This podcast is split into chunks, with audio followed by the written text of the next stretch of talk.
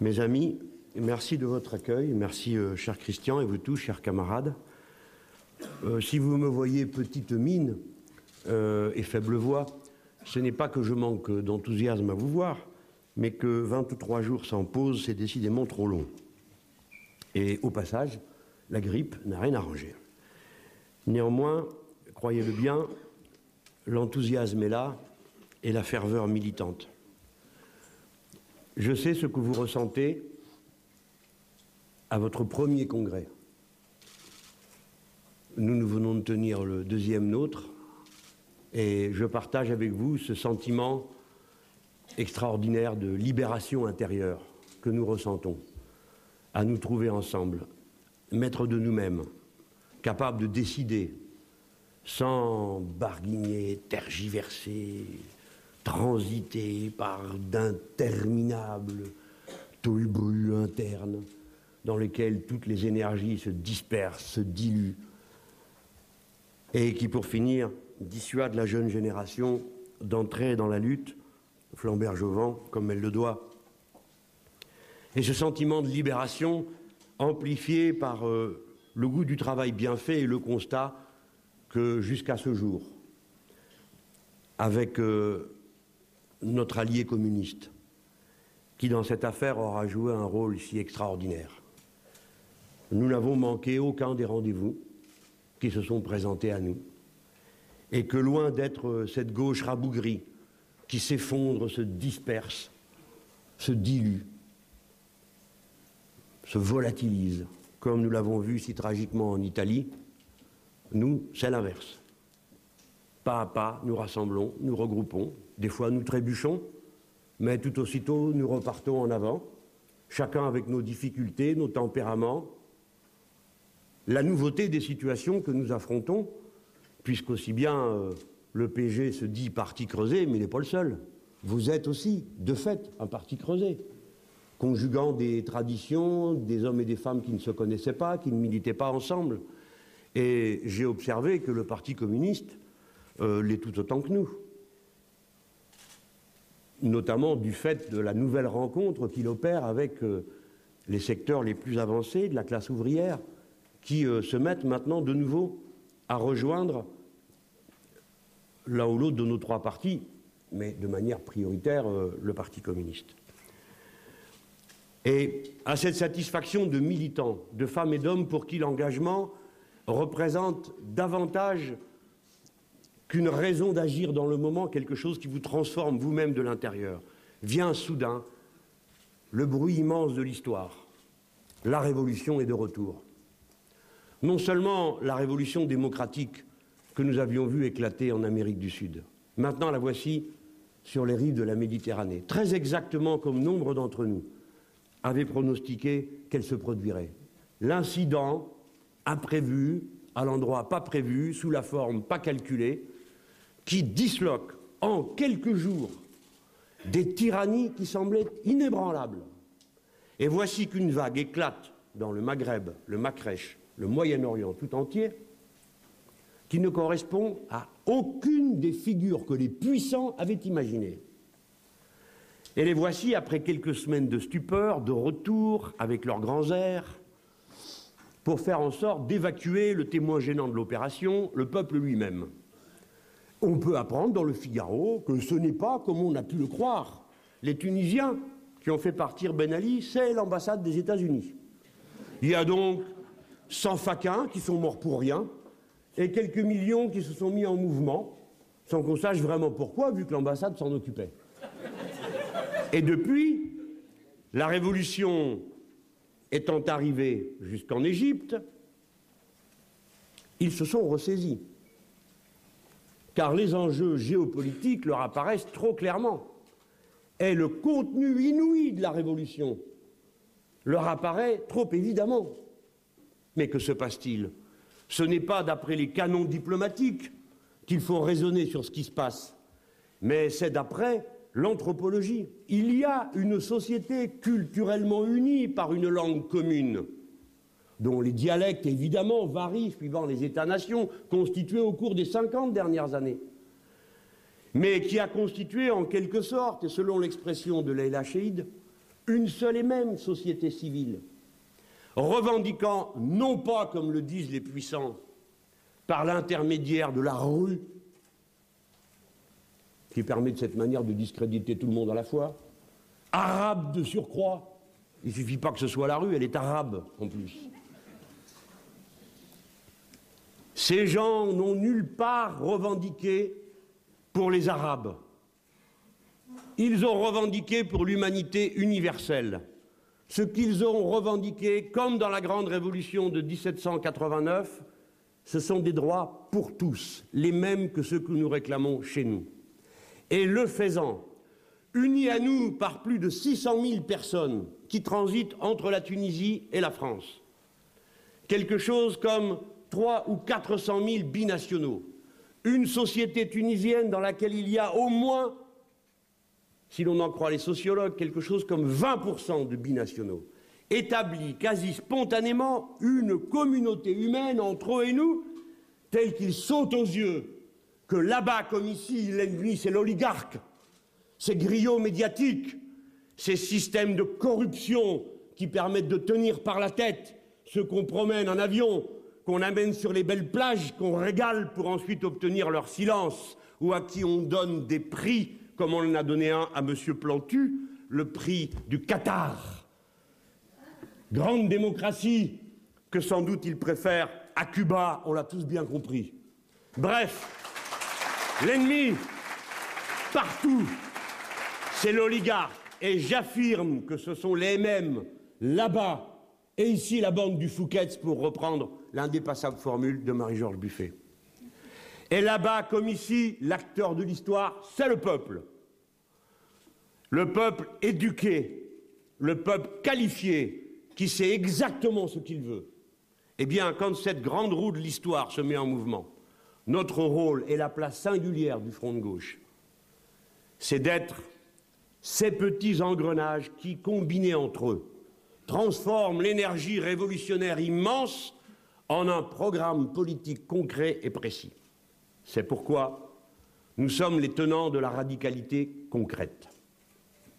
La radicalité concrète, ce n'est pas en rabattre sur ses objectifs, c'est dire avec précision, techniquement, clairement, comment l'on passe des grandes proclamations abstraites aux décisions de détail qui les rendent concrètes et qui les pérennisent de ce fait même qu'elles sont concrètes. Les peuples sont disponibles pour entendre des solutions radicalement nouvelles, à la condition que ce soit des solutions, à la condition que l'on comprenne de quoi il s'agit, ni des fumées grandiloquentes et romanesques, ni de pauvres rabougrissures qui de réunion en réunion passe de l'idée d'en finir avec la Ve République, à peut-être passer à la sixième, jusqu'à en finir par une petite dose de proportionnel pour partager le gâteau.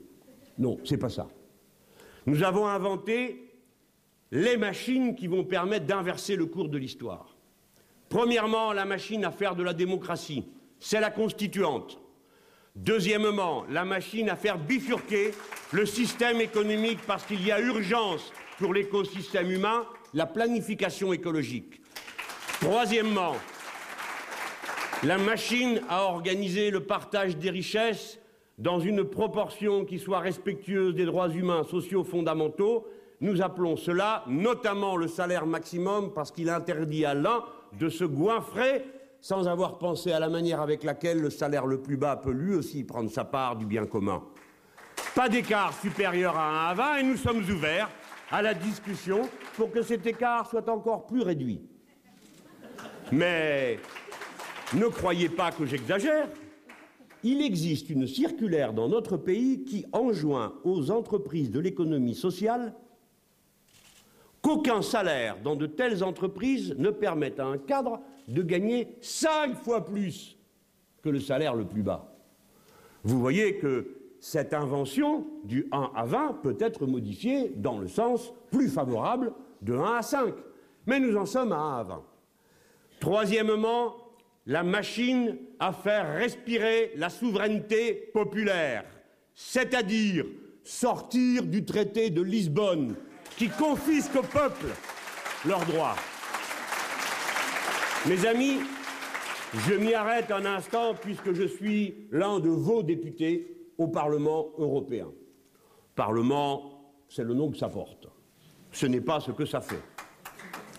Ce Parlement et la Commission européenne font avancer en Europe, là même où ont été inventées les plus vieilles démocraties, une machine à broyer la souveraineté populaire telle que nous pouvons parler à propos du mécanisme européen dorénavant d'un mécanisme autoritaire. Autoritaire, car l'invention du semestre européen, qui soumet à l'approbation préalable de la Commission les budgets des États-nations, nous ramène à une situation du droit de veto antérieure à la grande révolution de 1789. Lorsque la France et l'Allemagne ont, paraît-il, l'impudence de vouloir proposer des convergences économiques nivelant par le bas l'ensemble des mécanismes des différents pays de l'Europe. Ils le feront en violation des souverainetés populaires nationales qui s'expriment dans les parlements. Et vous savez que fort curieusement, le seul gouvernement qui a réagi un peu violemment, c'est celui qui n'existe plus, le gouvernement belge. Puisqu'on lui demande ben oui, il n'y a plus de gouvernement depuis. Euh, ça n'a l'air d'intéresser personne, d'ailleurs, en Europe. Euh, et tous les bénis oui-oui euh, de l'eurolatrie n'ont pas l'air de se rendre compte que la Belgique vient de battre le record du monde d'un pays sans gouvernement. Apparemment, qu'il y en ait ou qu'il n'y en ait pas, ça a l'air de rouler de toute façon de la même manière. Alors mais en attendant, ils ont réagi. Qu'est-ce qu'on leur demande De casser le lien qu'il y avait entre l'évolution des prix et des salaires? Regardez, l'évolution entre prix et salaires est couplée en Belgique la proposition franco-allemande veut la faire éclater. Les Belges de droite disent que c'est trop. C'est dire où nous en sommes. Attention, le viol des peuples par l'abrutissante politique en direction de l'Afrique, les APE, les accords de partenariat économique, partout disloquent les ensembles régionaux qui avaient été laborieusement constitués sur la base d'une imitation de l'Union européenne. Ils les disloquent il leur impose l'abolition partout des droits de douane, si bien que les petits États-nations se retrouvent sans aucune ressource. Et on leur annonce qu'en échange de ce bienfait, ils pourront exporter librement leurs marchandises sur les marchés européens. Mais quelles marchandises? Eh bien, on va vous dire. Au lieu de produire pour eux-mêmes, ils devront produire pour l'exportation. Si bien que c'est le modèle productiviste qui est répandu sur la planète entière avec ses saccages, ses ravages, dont la conséquence est toujours la même, des flux immenses de population se déplaçant d'un endroit à l'autre, que l'on martyrise partout où elles passent. Et on crée dans chaque État une ambiance de sécuritaire, de méfiance réciproque, une surcharge de police, des habitudes de caméra de toutes parts, une incrimination de tout ce qui ne ressemble pas à la moyenne blonde aux yeux bleus. Insupportable pour nos sociétés. C'est la raison pour laquelle nous allons vider cet abcès. Si nous avons la responsabilité du pays, nous donnerons des papiers à tous ceux qui n'en ont pas. Et cessera dans ce pays la chasse aux malheureux qu'on y a organisée. Et je mets au défi, je mets au défi ceux qui me narguent en disant que mon propos est irréaliste je les mets au défi de me dire comment eux comptent faire. Ceux-là même qui disent qu'il y a 4 à 500 000 clandestins, on peut dire ce qu'on veut, ils sont clandestins par définition, personne ne sait combien il y en a. 200 000, 300 000, j'ai entendu une fois au Sénat 800 000, bon, pourquoi pas? Mais alors, s'il y en a 800 000 et que vous en débarquez 20 000 par an, comme se propose de le faire M. Hortefeux, il y en a pour combien d'années? Combien de trains? Combien d'avions? Combien de gens qu'on va chasser de cette manière-là? C'est vous qui tenez une attitude qui est absolument irréaliste, qui ne correspond au fonctionnement d'aucune société normale que d'organiser cette chasse incessante pendant une, deux, trois décennies, à supposer naturellement qu'entre-temps, d'autres ne soient pas venus du fait des politiques calamiteuses que vous appliquez à la terre entière. Voilà, mes amis. Je vais finir, après avoir évoqué ces points, en vous parlant de la paix. La France doit être une France de paix, factrice de paix. Nous ne devons pas accepter d'accompagner les fourgons de l'armée des États-Unis d'Amérique, leurs 700 000 hommes de troupes répartis dans le monde, leurs 600 bases sur les cinq continents. Nous n'avons rien à faire en Afghanistan car le pipeline ne passera pas. Il faut s'en retirer immédiatement et il faut se retirer de l'OTAN nous n'avons rien à faire non plus. Rappelant que l'unification allemande s'était faite à la condition que l'OTAN soit dissoute, puisqu'elle n'avait plus de raison d'être. Encore une parole mensongère. Je viens maintenant à ce que nous aurons à faire. Je n'ai pas autre chose à dire que ce qu'a déjà dit Marie-Georges Buffet. Et au fond, nous sommes tellement proches les uns des autres, du fait de l'expérience commune. Nos histoires sont différentes, mais c'est ce que nous faisons qui nous rapproche. Nous, on pense, et je crois que vous êtes pareil, qu'on ne crée pas un mouvement comme le nôtre à partir d'une adhésion à la virgule près, à l'adjectif près, à un corpus doctrinal, mais à un programme. Et ça suffit largement. Et ce programme, mes camarades, par son ampleur, il appelle l'implication populaire. On ne peut pas faire ce que nous avons à faire sans que le peuple s'en mêle. On ne peut pas. On ne peut pas faire passer tous les camions sur les trains sans que les cheminots s'en mêlent. On ne peut pas confisquer et briser les reins du système bancaire sans que les travailleurs du système bancaire s'en mêlent. On ne peut pas réorganiser la production énergétique du pays sans que les travailleurs de l'énergie s'en mêlent, et ainsi de suite car la bifurcation que nous avons à opérer est d'une extrême ampleur. Pour cela, le peuple tout entier doit être convoqué au travail intellectuel, affectif et politique pour transformer les conditions de son évolution. Nous ne l'appelons pas à suivre des chefs, nous l'appelons à devenir des chefs. Voilà la tâche politique qui est la nôtre. Parce que si les circonstances et l'histoire nous permettent de jouer le rôle auquel nous aspirons, nous ne pourrons pas tenir la ligne de crête que nous voulons tenir sans que tout le monde s'en mêle, ainsi que le prouve l'expérience du Venezuela, l'expérience de la Bolivie, l'expérience de l'Équateur, et ainsi de suite, partout où les révolutions citoyennes ont éclaté et ont été conduites, jusqu'au terme qui a permis que par les votes répétés des peuples, elles soient prolongées et que leurs objectifs s'élèvent d'année en année. Nous, nous allons organiser une campagne présidentielle dont je veux redire une fois de plus qu'elle est par nécessité une campagne collective. Et je vous prie de bien vouloir noter ceci. Ce n'est pas moi qui ai choisi la méthode. Ce n'était pas ma vision des choses. Il en va autrement et nous devons nous y adapter pour respecter chacun dans ses démarches, ses procédures et ses calendriers. Et personne n'a à aller faire la leçon aux autres. C'est comme ça.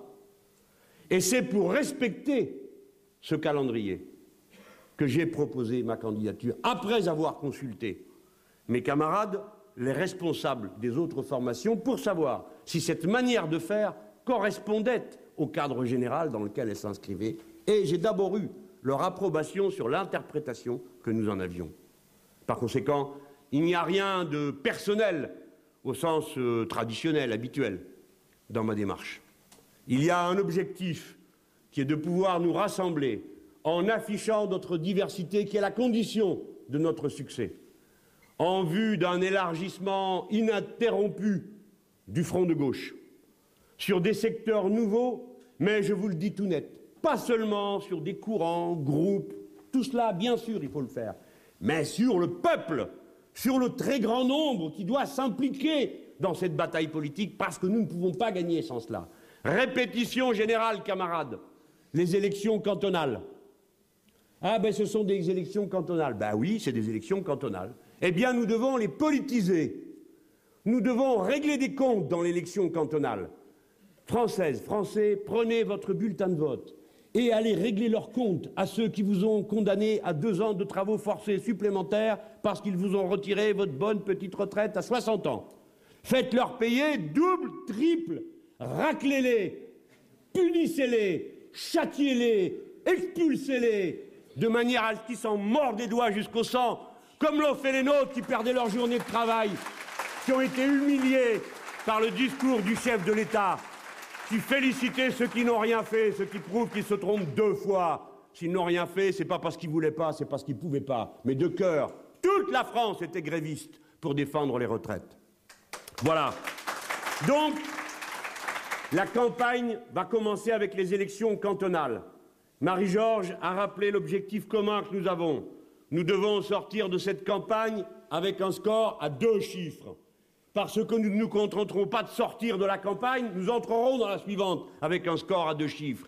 Et alors, nous pourrons nous considérer, comme elle l'a dit, que le front de gauche est l'alternative et que le vote utile, c'est le vote front de gauche. Je refuse de répondre à la question du deuxième tour aussi longtemps qu'on ne m'aura pas dit ce qu'on fera de l'autre côté par rapport au deuxième tour.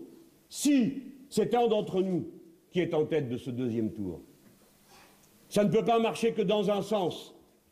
Et alors, si on est capable de se désister pour l'un d'entre nous au deuxième tour, cela signifie donc que dans notre programme politique, tout n'est pas acheté, donc on peut en parler.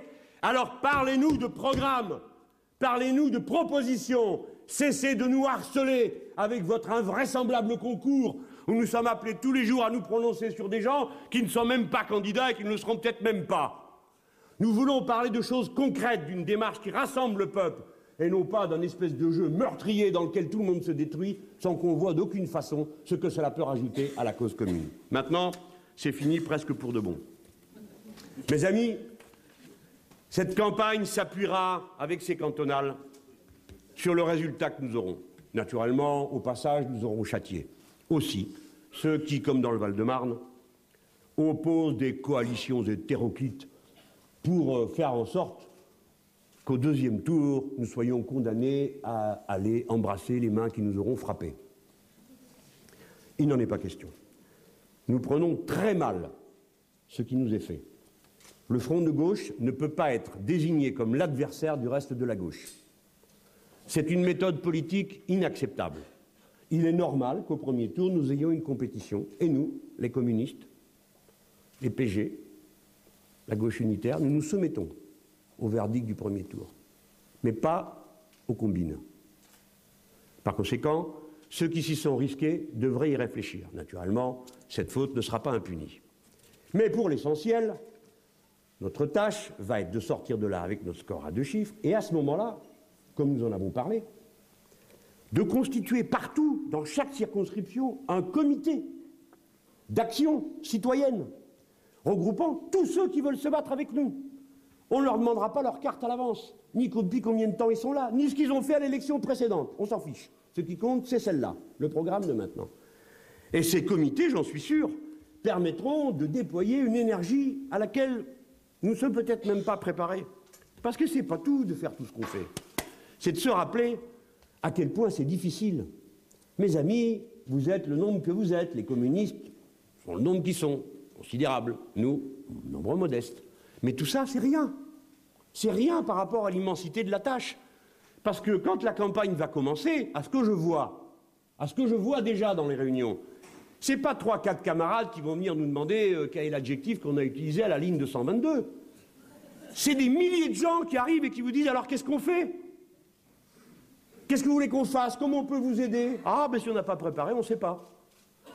Et donc, je prévois que notre campagne, nonobstant ces comités de circonscription, ressemblera davantage au mouvement général des francs-tireurs et partisans qu'à une armée régulière. Eh bien, tant mieux. Voilà. Je suis sûr d'une chose, camarades. La conjonction des événements nous donne une opportunité inouïe de réaliser les objectifs les plus élevés auxquels nous sommes capables de penser.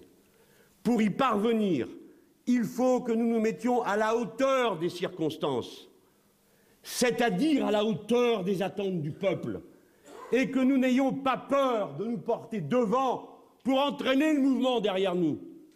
N'ayons pas peur de dire que nous sommes candidats au pouvoir et que si nous avons à exercer le pouvoir, nous savons quoi faire nous savons comment régler la situation. Nous savons comment appeler le peuple lui-même à s'en mêler.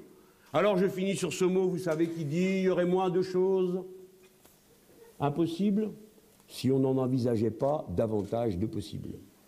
Et je vous rappelle ce que je ne cesse de vous dire chaque fois que je vous rencontre. La chance ne sourit pas à ceux qui lui font la gueule. Merci.